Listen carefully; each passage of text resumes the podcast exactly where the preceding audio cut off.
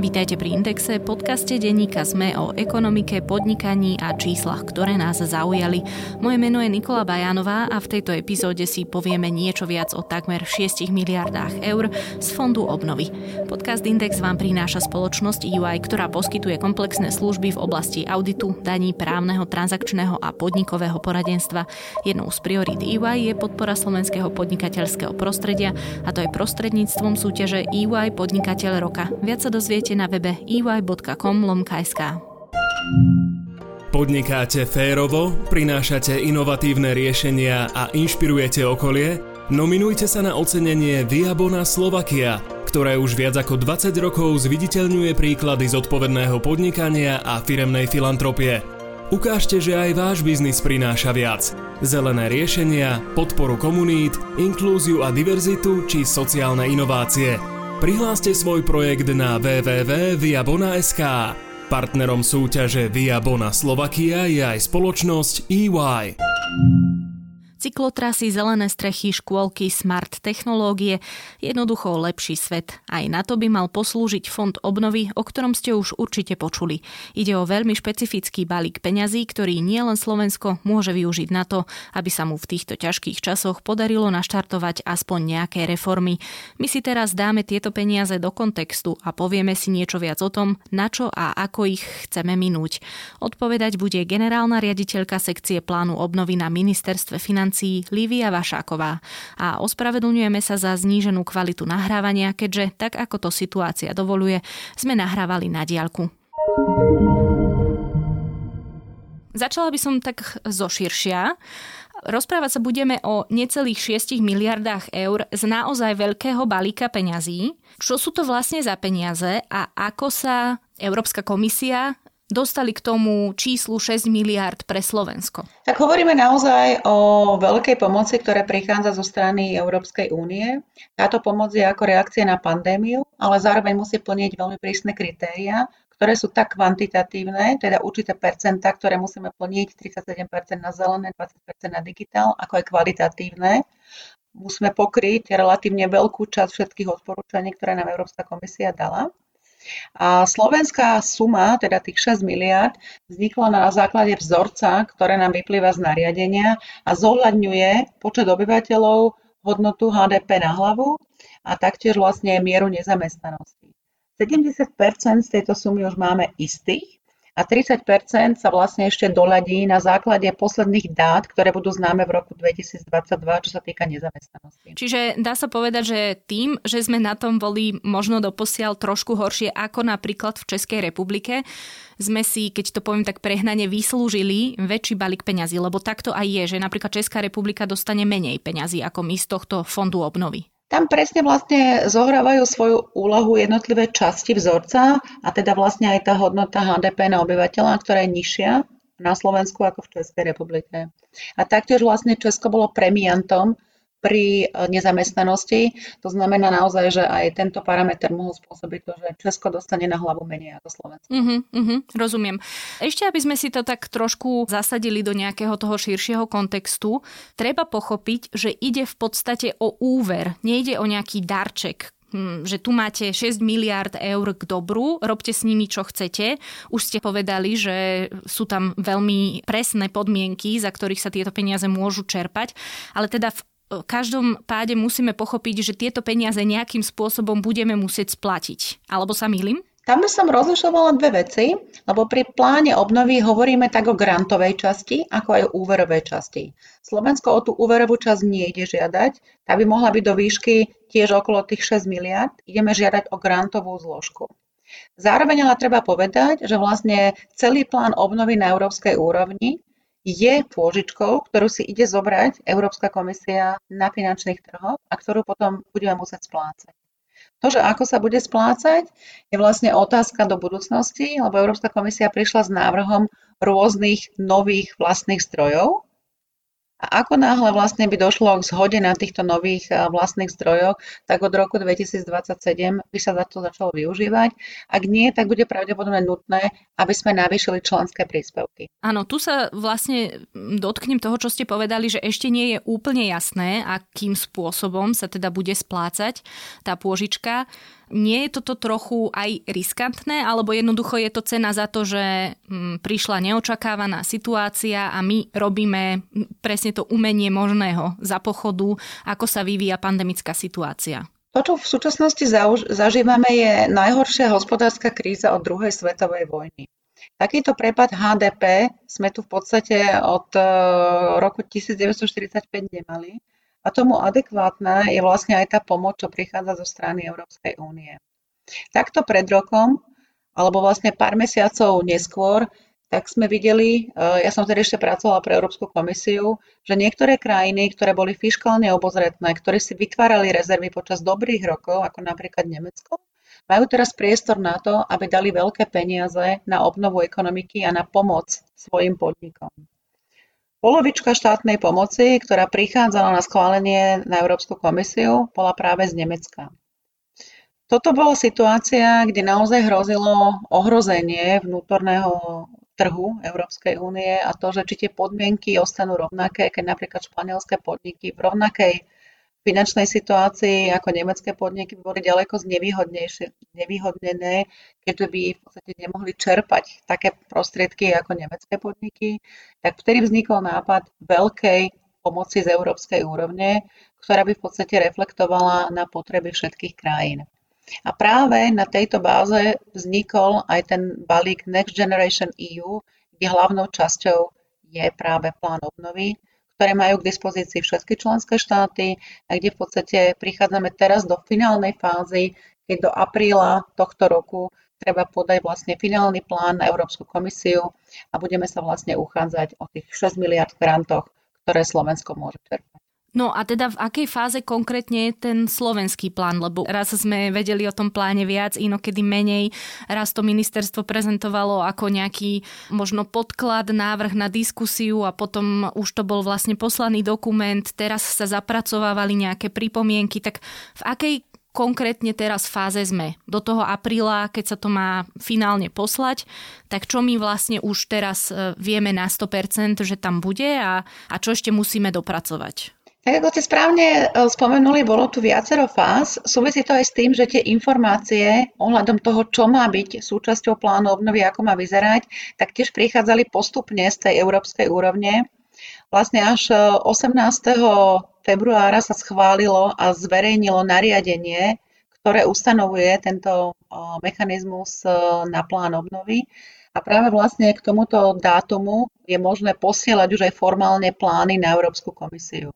Ten vývoj vlastne od leta, kde sme sa pýtali, že či je možné dostať aj kompenzácie za reformy, až po vlastne to, čo vieme teraz, tak bol naozaj postupný a to nás nutilo vlastne aj pripravovať akoby, by som povedal, rôzne alternatívy toho plánu, alebo sa vyvíjal ten plán určitým spôsobom, ako sme sa tieto informácie dozvedali. Veľký dôraz je daný na tú zelenú ekonomiku, kde sa tiež eh, počas eh, tohto obdobia menili parametre, ktoré aktivity si vieme zarátať do 37-percentného zeleného kritéria. A toto je vlastne vyše tretinová časť celého balíčka, takže to výrazným spôsobom ovplyvnilo to, ako sme tie aktivity vyberali. V súčasnosti sa nachádzame vo fáze, keď e, finalizujeme prípravu dokumentu. Dokument vlastne v tej prvotnej fáze bol poslaný v decembri na Európsku komisiu ako celok. Začiatkom marca plánujeme spustiť e, medzirezortné pripomienkové konanie a poslať dokument ako verziu 2 na rokovania s Európskou komisiou. Do toho konca apríla pošlete dokument Európskej komisii a teraz ona začne vyhodnocovať a e, v podstate ako bude vyzerať ten proces, kedy vy budete vedieť, že OK, toto sme poslali, na tomto už môžeme reálne začať pracovať a toto nám vrátili, môžete to prepracovať alebo že, že ešte z týchto technických fár plánov, keby sme si trochu vysvetlili, že ako to potom bude vyzerať? Tak je to úplne nový proces, my sa tiež e, učíme. Zatiaľ vlastne negociácie fungujú tak, že posielame Európskej komisii buď plán ako celok, alebo potom ešte dopracované jednotlivé časti. A komisia nám k tomu dáva feedback, že čo sú vlastne veci, ktoré tam môžu ostať, ktoré oceňuje a naopak veci, kde nám ešte chýbajú nejaké údaje alebo veci, ktoré si myslí, že nesplňajú podmienky na čerpanie plánu obnovy. Zároveň vlastne chceme ešte využiť e, tie predbežné rokovania, ktoré chceme spustiť začiatkom marca na to, aby sme ten plán doladili.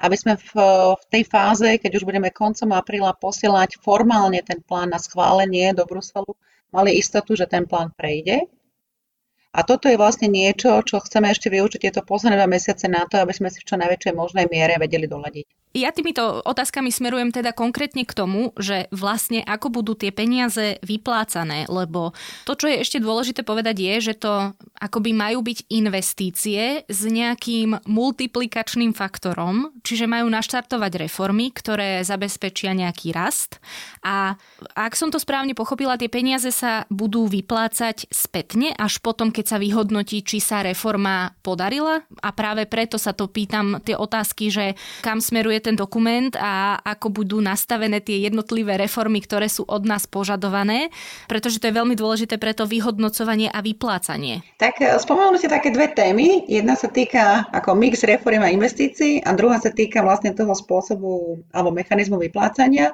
Začnem to prvou, mix reform a investícií. Toto je veľmi dôležité a toto odlišuje plán obnovy od e, klasických eurofondov alebo iných peňazí, ktoré prichádzajú z EÚ. V pláne obnovy okrem investícií potrebujeme zahrnúť aj reformy. Tieto reformy vychádzajú z odporúčaní Európskej komisie, ktoré dostávame už poslednú dekádu a ktoré sa len vo veľmi malej miere plnili. A práve vlastne tento nástroj plán obnovy je aj pre Európsku komisiu možnosťou vlastne viac zatlačiť na presadzovanie odporúčaní do reality. V našom slovenskom pláne obnovy máme relatívne veľkú časť, ktorá sa týka reforiem a dostali sme za to vlastne aj pochvalu zo strany Európskej komisie, že patríme k tým reformnejším krajinám. Ďalšia vaša otázka sa týkala toho, akým spôsobom budeme vlastne dostávať peniaze za plnenie tých reforiem alebo za vlastne realizáciu investícií. Celý plán bude založený na milníkoch a cieľoch. Milník je kvalitatívny. To môže byť napríklad prijatie nejakého zákona alebo vytvorenie nejakej IT platformy. A potom ciele sú kvantitatívne, to znamená, že sa dosiahne nejaký, nejaký indikátor, napríklad, ja neviem, 30 tisíc rekonštruovaných rodinných domov alebo x mm, kilometrov z rekonštruovaných železničných trátí.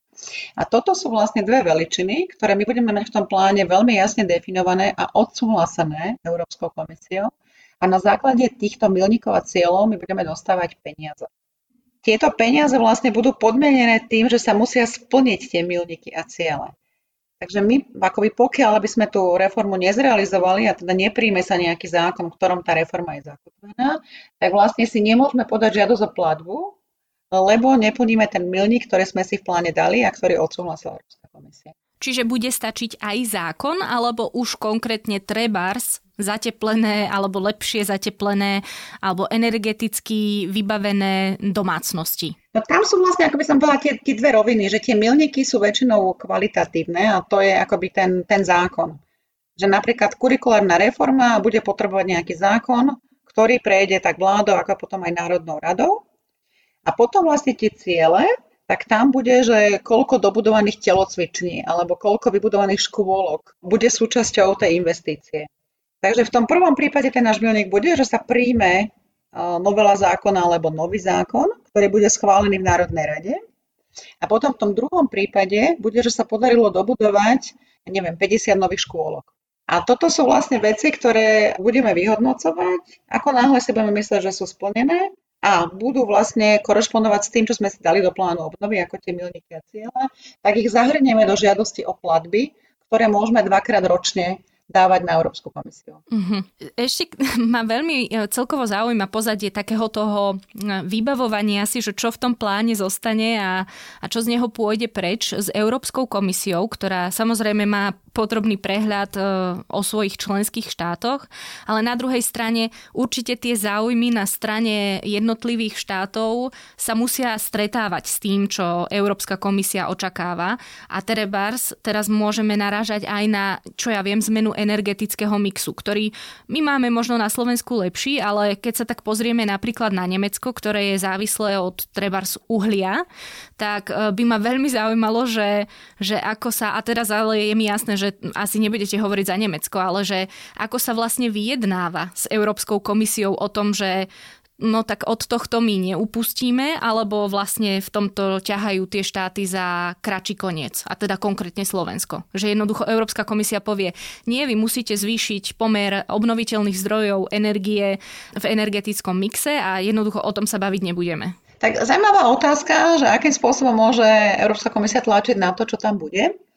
Začala by som tým, že je to v kompetencii členského štátu, aby si nadefinoval ten mix reforiem a investícií, ktorý tam dá, ale zároveň na tej európskej strane sú veľmi striktné podmienky, ktoré ten plán musí splňať.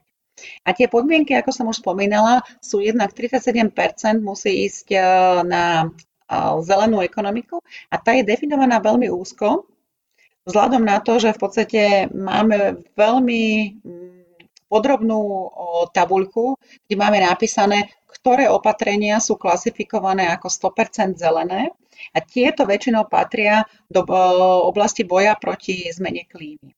Takže také tradičné environmentálne politiky, ako je napríklad e, odstraňovanie envirozáťaží, dobudovanie kanalizácie a vodovodov, tak tie tam nespadajú, ale sú tam naopak vlastne, ako je to, čo ste spomínali, ten váš príklad, e, podpora obnoviteľných zdrojov energie, podpora elektromobility, alebo vlastne dekarbonizácia priemyslu. Tak toto sú vlastne akoby tie, tie veci, ktoré tam musíme zahrnúť, aby sme splnili ten kvantitatívny cieľ. Ďalší taký kvantitatívny cieľ sa týka digitalizácie, kde je to 20% Okrem toho členské štáty dostávali odporúčania, ktoré boli vlastne špecificky šité na ich hospodárstvo a kde Európska komisia im odporúčala, že čo treba zlepšiť, aby sa zlepšila ich konkurencieschopnosť, práca, zamestnanosť. Tam my máme vlastne akoby v každom, každom ročníku týchto odporúčaní máme také tri veľké oblasti a to je školstvo, zdravotníctvo a efektívnejšia verejná správa. Ďalšou takou štvrtou oblasťou, ktorá tam je vždy, tak je vlastne fiskálna politika. No a toto v podstate akoby tvorilo ten rámec, v ktorom sme pripravovali ten, ten náš plán. Ohľadom toho, že či môže Európska komisia akoby tlačiť na niektoré politiky, tak to, čo ste spomenuli, obnoviteľné zdroje energie, Európska komisia si vytvorila sedem takých vlajkových iniciatív, kde chce, aby všetky členské štáty nejakým spôsobom prispeli. Tri z týchto siedmých vlajkových iniciatív sa týkajú zelenej ekonomiky, je tam vlastne renovácia budov, je tam práve podpora obnoviteľných zdrojov a tá tretia sa týka podpory elektromobility a potom štyri sa týkajú digitalizácie. A to sú presne vlastne zelená ekonomika a digitalizácia, dva také veľké streamy, ktoré Európska komisia vlastne navrhuje pre tento plán obnovy, kde naozaj chce, aby tá transformácia obnova hospodárstva po pandémii bola zelená a digitálna. Takže my, keď máme rokovania s Európskou komisiou, tak Európska komisia veľmi tlačí na to, aby sme vlastne zohľadnili týchto sedem vlajkových lodí a zároveň vlastne sa uistuje, že či naše plány budú plniť tie prísne kvantitatívne kritéria 37% zeleného a 20% digitálneho. Ešte keď sa mm, dotkneme trošku iného pohľadu na to pre rozdeľovanie peňazí, je to teda tých necelých 6 miliard eur, už sa nejakým spôsobom definitívne dohodlo, že ako sa budú na Slovensku tie peniaze rozdeľovať, lebo pôvodne to malo byť podľa politických, alebo teda ešte v lete sa hovorilo o tých politických preferenciách, potom sa to zmenilo, išlo to vlastne cez ministerstva a znovu tu máme tému tých politických preferencií, tak toto je plne v kompetencii Slovenska, ako sa budú rozdeľovať tie peniaze, respektíve aj podľa tej úspešnosti toho plánu, ktorý pošleme do Európskej komisie. Ale teda je jasné, že či to naozaj pôjde podľa tých preferencií, alebo ako to vyzerá teraz? Ako som spomínala v tej predchádzajúcej odpovedi, náš plán musí plniť veľmi striktné kritériá. To znamená, že bez ohľadu na to, aká je tu, by som povedala, že politická situácia, musíme tam mať zelené veci, musíme tam mať digitálne veci a musíme nejakým spôsobom pokryť tie odporúčania. Takže toto je niečo, čo v podstate akoby nie je negociovateľné s komisiou, toto tam musí byť. Zároveň vlastne museli sme zohľadniť aj zmeny, ktoré nastali v decembri, keď sa ešte výrazným spôsobom menilo to nariadenie a pribudla tam napríklad otázka biodiverzity. Takže toto bol aj dôvod, že prečo sa ešte plán hlavne v tých zelených častiach menil. A ďalším kritérium, ktoré musíme zohľadňovať a ktoré si myslím, že v prípade Slovenska bude kľúčové, je schopnosť implementácia, teda implementačné kapacity na, na jednotlivých rezortoch. Mm-hmm. To znamená konkrétnejšie čo, prosím vás? To znamená, že akým spôsobom vlastne už tieto rezorty s tou témou prichádzajú do kontaktu, a akým spôsobom vlastne budú vedieť zabezpečiť implementačné kapacity. Takže toto si myslím, že je téma, o ktorej sa veľmi málo v súvislosti s plánom obnovy rozpráva, ale Slovensko má skúsenosti už s tým, že vie predstaviť uh, vysokokvalitné dokumenty. O mnoho by som povedala, že menej úspešné skúsenosti máme už s realizáciou týchto, týchto dokumentov v praxi. Tam ja len doplním, že vlastne aj keď máte pravdu úplne teda v tom, že ak máme 37% na enviro reformy alebo teda enviro projekty, tak e, s tým nepohneme, ale práve tá debata bola, že či v tom prípade sa napríklad dekarbonizácia priemyslu alebo čo nepresunie spod ministerstva hospodárstva na treba z ministerstvo životného prostredia a tam už akože do toho tá politika zasahuje, lebo to už je úplne iná strana. Ale v každom prípade, keď naznačujete, čo hovoríte o tých kapacitách, obávate sa, že možno nastanú nejaké problémy, alebo možno posuniem tú otázku, veď máme skúsenosti s eurofondami, ktoré vieme, že sú teda iná kategória ako tento fond obnovy, ale v podstate stále sú to európske peniaze. Neobávate sa, že v tomto prípade tiež nastanú nejaké možno komplikácie, že tam bude nejaká byrokracia a podobne, že, že aj s týmto sa budeme potýkať? Ešte by som o, dopovedala k tej dekarbonizácii priemyslu, ktoré ste spomenuli. Tak e, je to presne akoby oblasť, kde nejaké kompetencie sú na ministerstve životného prostredia. Je tam modernizačný fond, ktorý slúži presne na to, aby spoločnosti, ktoré sú v rámci schémy obchodovania s emisiami, mohli realizovať e, opatrenia, ktoré potom vlastne prispievajú k ich dekarbonizácii. Takže práve tam vidíme veľkú komplementaritu medzi plánom obnovy a komponentom dekarbonizácia priemyslu a tým modernizačným fondom, ako aj inou legislatívou, ktorá v tejto oblasti je práve na pleciach ministerstva životného prostredia. Takže tam práve si myslím, že tá implementačná schopnosť a implementačná kapacita je asi z hľadiska tohto komponentu najväčšia.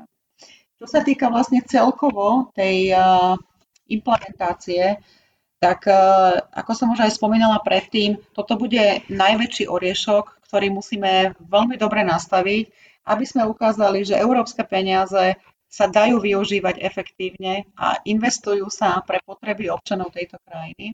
A nie ide len teda o predražené projekty, ktoré sú najviac poznačené korupciou.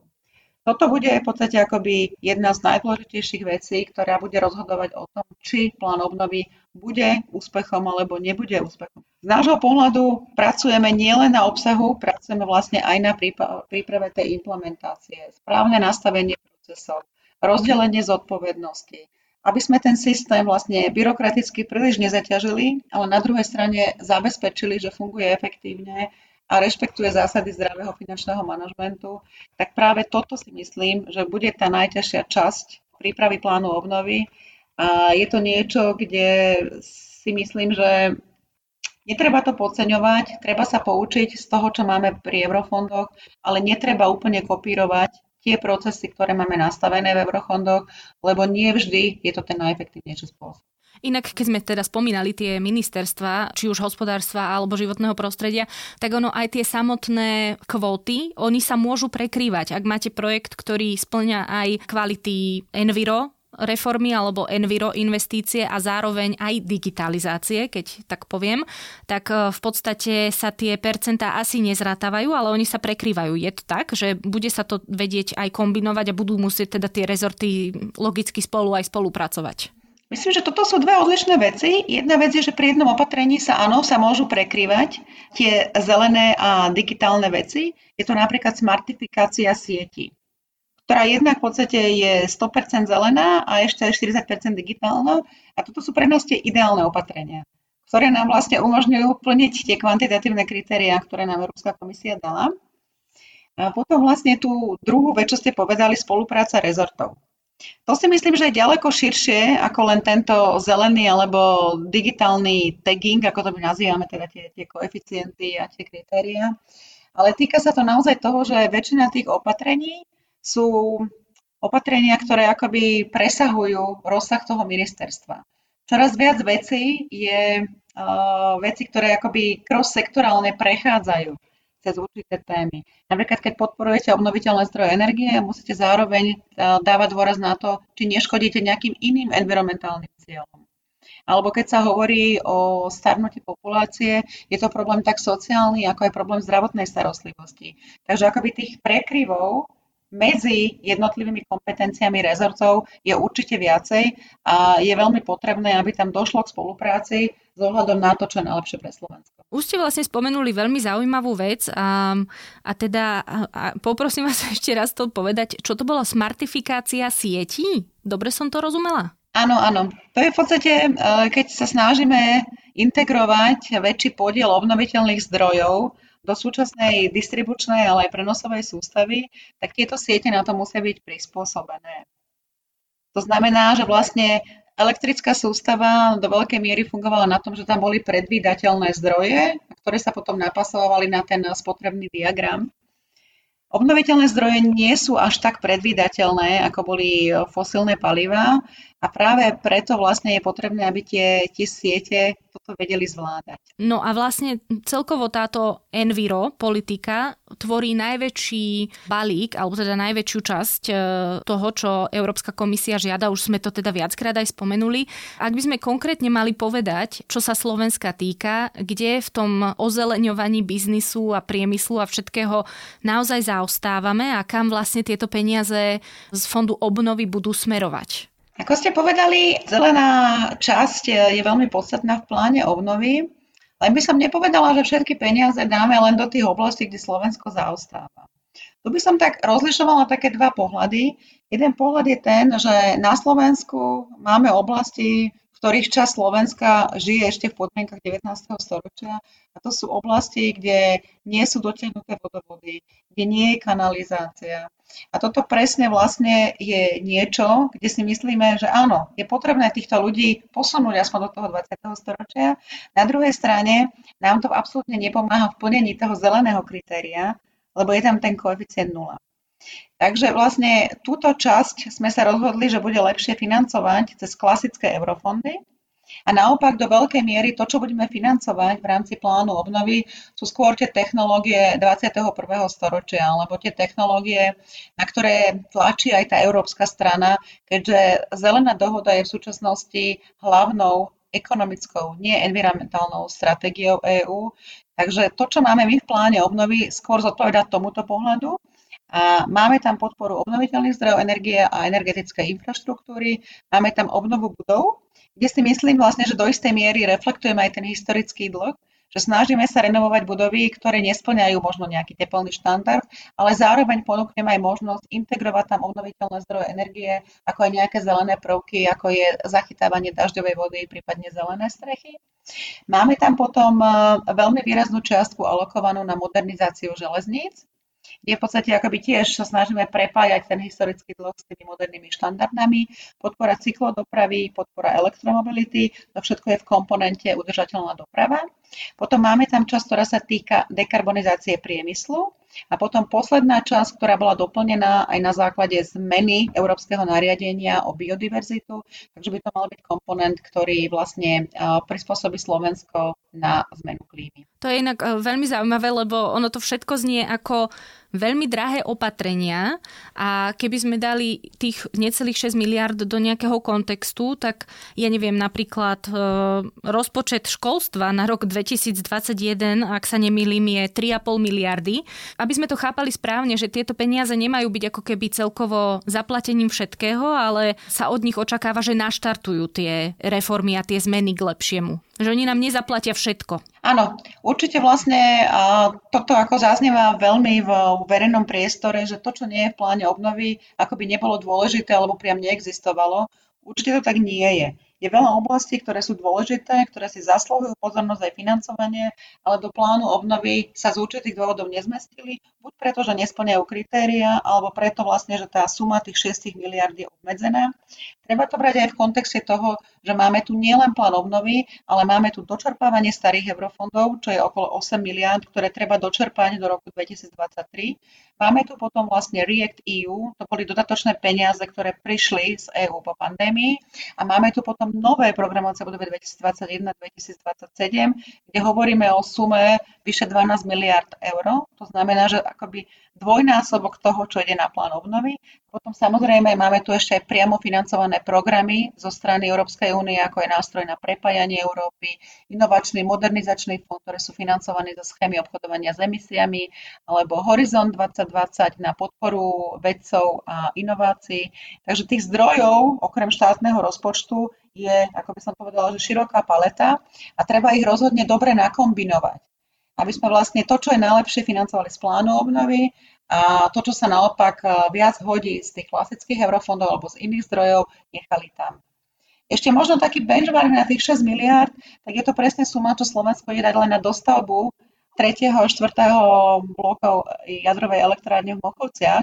Znamená, že naozaj nie je reálne, aby sme za tú sumu vedeli zmodernizovať školstvo, postavať nové nemocnice, zreformovať verejnú správu, a ešte aj ozeleniť Slovensko po všetkých stranách. Vlastne jedna z tých najdôležitejších vecí, ktorá rozhodne potrebuje reformu a tuším, vy ste to v nejakom rozhovore aj spomenuli, že to je najväčšia chyba, akú Slovensko spravilo od toho novembra 89, je, že sme vlastne zanedbali školstvo a tu sa chcem spýtať, školstvo pôvodne malo byť akoby jedným z tých najväčších čerpateľov z fondu obnovy a nakoniec skončilo s 12 percentami.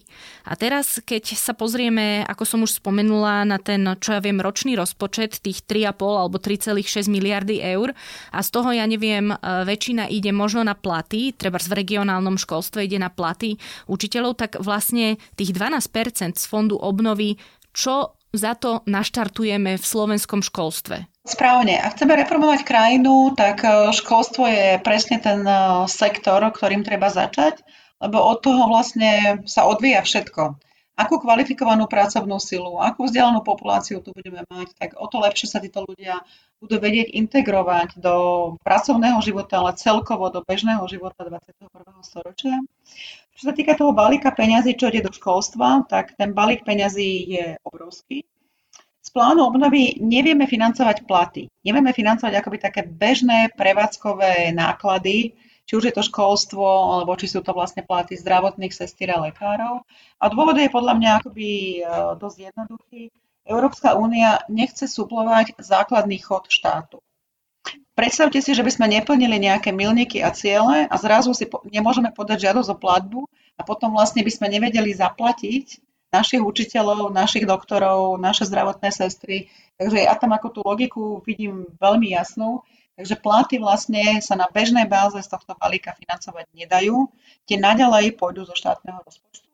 To, čo ale vieme zafinancovať z tohto balíka, tak jednak vlastne je to podpora reforiem a sú tam potom investičné výdavky na dobudovanie škôlok, na zatraktívnenie škôl, dobudovanie napríklad telocviční, knižníc, potom prípadná nejaká integrácia vysokých škôl, dobudovanie kampusov. Toto sú všetko vlastne investície, aby som to bola také, také kapitálové výdavky, ktoré do toho školstva vieme dať a ktoré v súčinnosti s tými reformami vedia vlastne túto oblasť atraktívniť, aby sme jednak mali vysoké školy, ktoré sú atraktívne pre našich absolventov, vedia lákať talenty aj zo zahraničia, vedia sa potom napájať do takého trojuholníka veda, výskum, inovácie, podniky, ktoré by potom ako pomohli celej ekonomike prejsť na inovatívnejší spôsob. A zároveň vlastne okrem tejto kvality chceme podporiť aj inklúziu, teda zabezpečiť, aby všetky deti mali podobnú štartovaciu čiaru. Inak e, konferencia rektorov už vlastne vyjadrila kritiku, že ak sa nemýlim 200 miliónov je nasmerovaných na reformu vysokého školstva a hovoria, že to stačiť nebude. A teda vieme, že na Slovensku naozaj máme problém s podporou aj vedy, výskumu a, vlastne áno, doteraz sme o tom hovorili celkovo s investíciami do školstva. Tá vlastne odpoveď na to je, že toto nie sú jediné peniaze, že tých peňazí tam teda pôjde viac pravdepodobne aj z eurofondov, aj e, z tých nejakých nejakých ďalších možností, ktoré sa nám teraz poskytujú v tejto ťažkej situácii? To, čo by som povedala v tejto súvislosti a čo je pre mňa podstatné, tak sú hlavne tie reformy. Reformy majú potenciál tak z krátkodobého, ako aj zo strednodobého až dlhodobého hľadiska zvýšiť atraktivitu určitého, určitého sektora. Tie reformy avšak budú narážať na skupinu, proti ktorej pôjdu. To znamená, že ak máme vysoké školy, ktoré majú rôznu kvalitu a my sa budeme snažiť samozrejme tou reformou tú kvalitu zvyšovať, tak školy, ktoré sú na tom spodnom chvoste, samozrejme proti tomu budú bojovať nejakým spôsobom. To znamená, že tieto reformy, oni možno na papieri vyzerajú neškodne, ale v pláne obnovy máme obrovský reformný balík, ktorý bude vyžadovať veľký politický kapitál na presadenie. A vidíme to aj na príklade súdnej mapy kde pri stave súdnictva na Slovensku, ktoré v podstate akoby v rôznych parametroch je na konci rebríčka EÚ, pri relatívne dobre pripravenej reforme málo kto očakával, že dojde k takému odporu, čo ktorý prichádza hlavne teda zo sektora.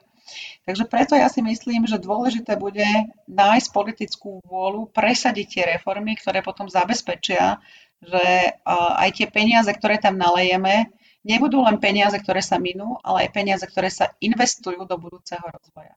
A hlavne v súvislosti s spôsobom by som chcela na toto poukázať, že je potrebné kombinovať presne tú reformu s rozumným investovaním peniazy, ktoré budú dispozícii. Keď sme pri tom rozumnom investovaní peňazí, tak napríklad práve mm, oblasť zdravotníctva je na Slovensku na tom tak, že v našom zdravotníctve nie je ani tak e, problémom nedostatok peňazí, ale skôr to ich využitie. Že keď si to prepočítame, mm, ja neviem, poviem to tak jednoducho na hlavu, tak na tom vôbec nie sme až tak zle v porovnaní s ostatnými európskymi krajinami.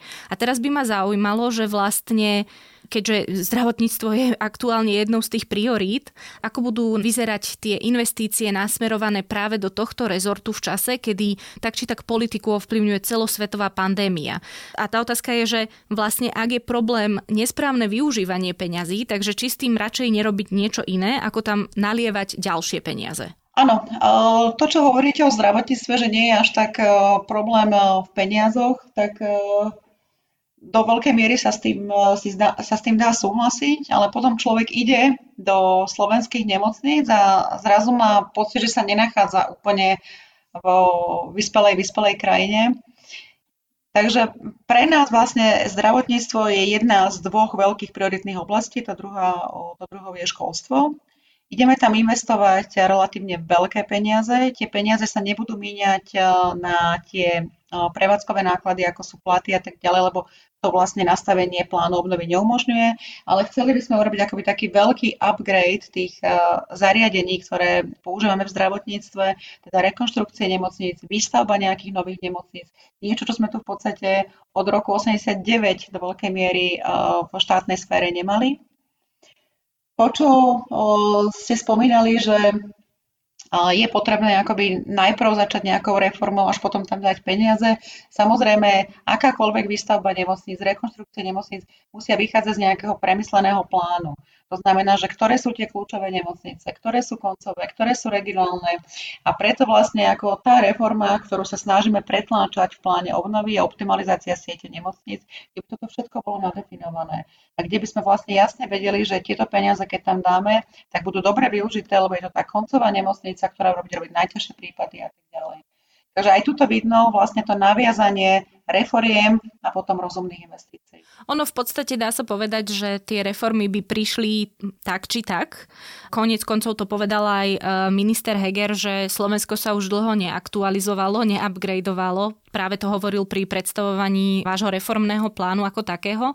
Pomôžem si teraz e, vyjadrením Ivana Mikloša pre e, magazín Index, kde vlastne povedal, ja to budem iba parafrázovať, v konečnom dôsledku peniaze z Európskej únie môžu mať aj trochu, ako to povedať, nešťastnejší alebo taký menej žiadaný efekt, že práve tým, že nám budú takto pomerne ľahko poskytnuté, tak ako by sme tak spohodlneli keď to parafrázujem. Neobávate sa teda toho, že sa uspokojíme s nejakou časťou reforiem a tie veľké, ktoré naozaj stoja aj politické body, eh, jednotlivé vlády sa v končnom dôsledku aj tak neuskutočnia? Teraz ste ako načrtli veľmi dobrú otázku a to je rovnováha medzi ambicióznosťou plánu a jeho realizovateľnosťou.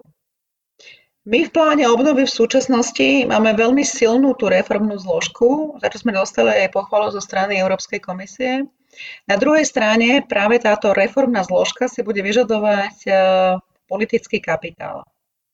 A pokiaľ niektoré reformy narazia a neprejdú, tak to ohrozí naše čerpanie a vlastne prísun tých peňazí, ktorý bude založený na milníkoch a cieľoch. A to je vlastne tá časť realistickej implementácie. A toto je niečo, čo my veľmi vážne zvažujeme, že kde je tá hranica, že čo v podstate je ešte reálne, že sa podarí presadiť, kde naopak očakávame, že môžu nastať problémy, čo potom vedia ohroziť celý zbytok plánu. Neznamená to, že tie reformy, ktoré sa do plánu obnovy nedostanú, sa nebudú realizovať, ale je to jedno z kritérií, v podstate nielen tá ambicioznosť, ale potom aj vlastne aj tá realita. Keď sa pozriete vlastne v každom komponente, ktoré, ktorý máme, a tých komponentov máme teraz 18, ten počet sa môže ešte mierne meniť, tak v každom komponente máme nejakú reformu. To všetko vlastne znamená, že každá táto reforma, podobne ako tá súdna mapa, bude vyžadovať politické nasadenie tak ministrov ako aj premiéra, aby sa ju podarilo presadiť. Lebo každá reforma a reformy sú o tom, že menia súčasný status quo. A ten súčasný status quo možno niekomu nevyhovuje, ale je nejaká skupina ľudí, ktoré vyhovuje a ktorá voči tomu bude bojovať aj keď vlastne je tá reforma ako celok na prospech celej spoločnosti, je určitá skupina, ktorá na nej bude trátiť a tá bude veľmi urputne vlastne bojovať za zachovanie statusu quo alebo za zachovanie nejakej tej svojej výhody, ktorá jej vyplýva zo status quo. A toto je niečo, čo nemôžeme podceniť.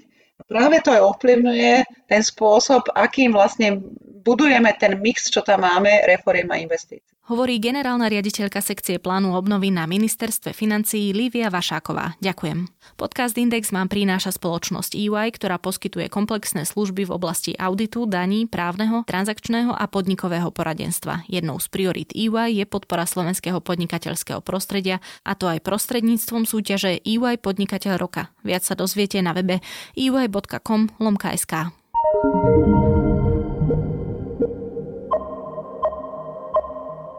To je na dnes všetko. Počúvali ste Index, ekonomický podcast denníka Sme. Ak mi chcete poslať pripomienku, nápad na tému či vylepšenie, spraviť tak môžete na nikola.bajanová.sme.sk A samozrejme, máme ešte aj podcastový klub na Facebooku, kde vás veľmi radi privítame. Podnikáte férovo, prinášate inovatívne riešenia a inšpirujete okolie? Nominujte sa na ocenenie Viabona Slovakia – ktoré už viac ako 20 rokov zviditeľňuje príklady zodpovedného podnikania a firemnej filantropie. Ukážte, že aj váš biznis prináša viac. Zelené riešenia, podporu komunít, inklúziu a diverzitu či sociálne inovácie. Prihláste svoj projekt na www.viabona.sk. Partnerom súťaže Via Bona Slovakia je aj spoločnosť EY.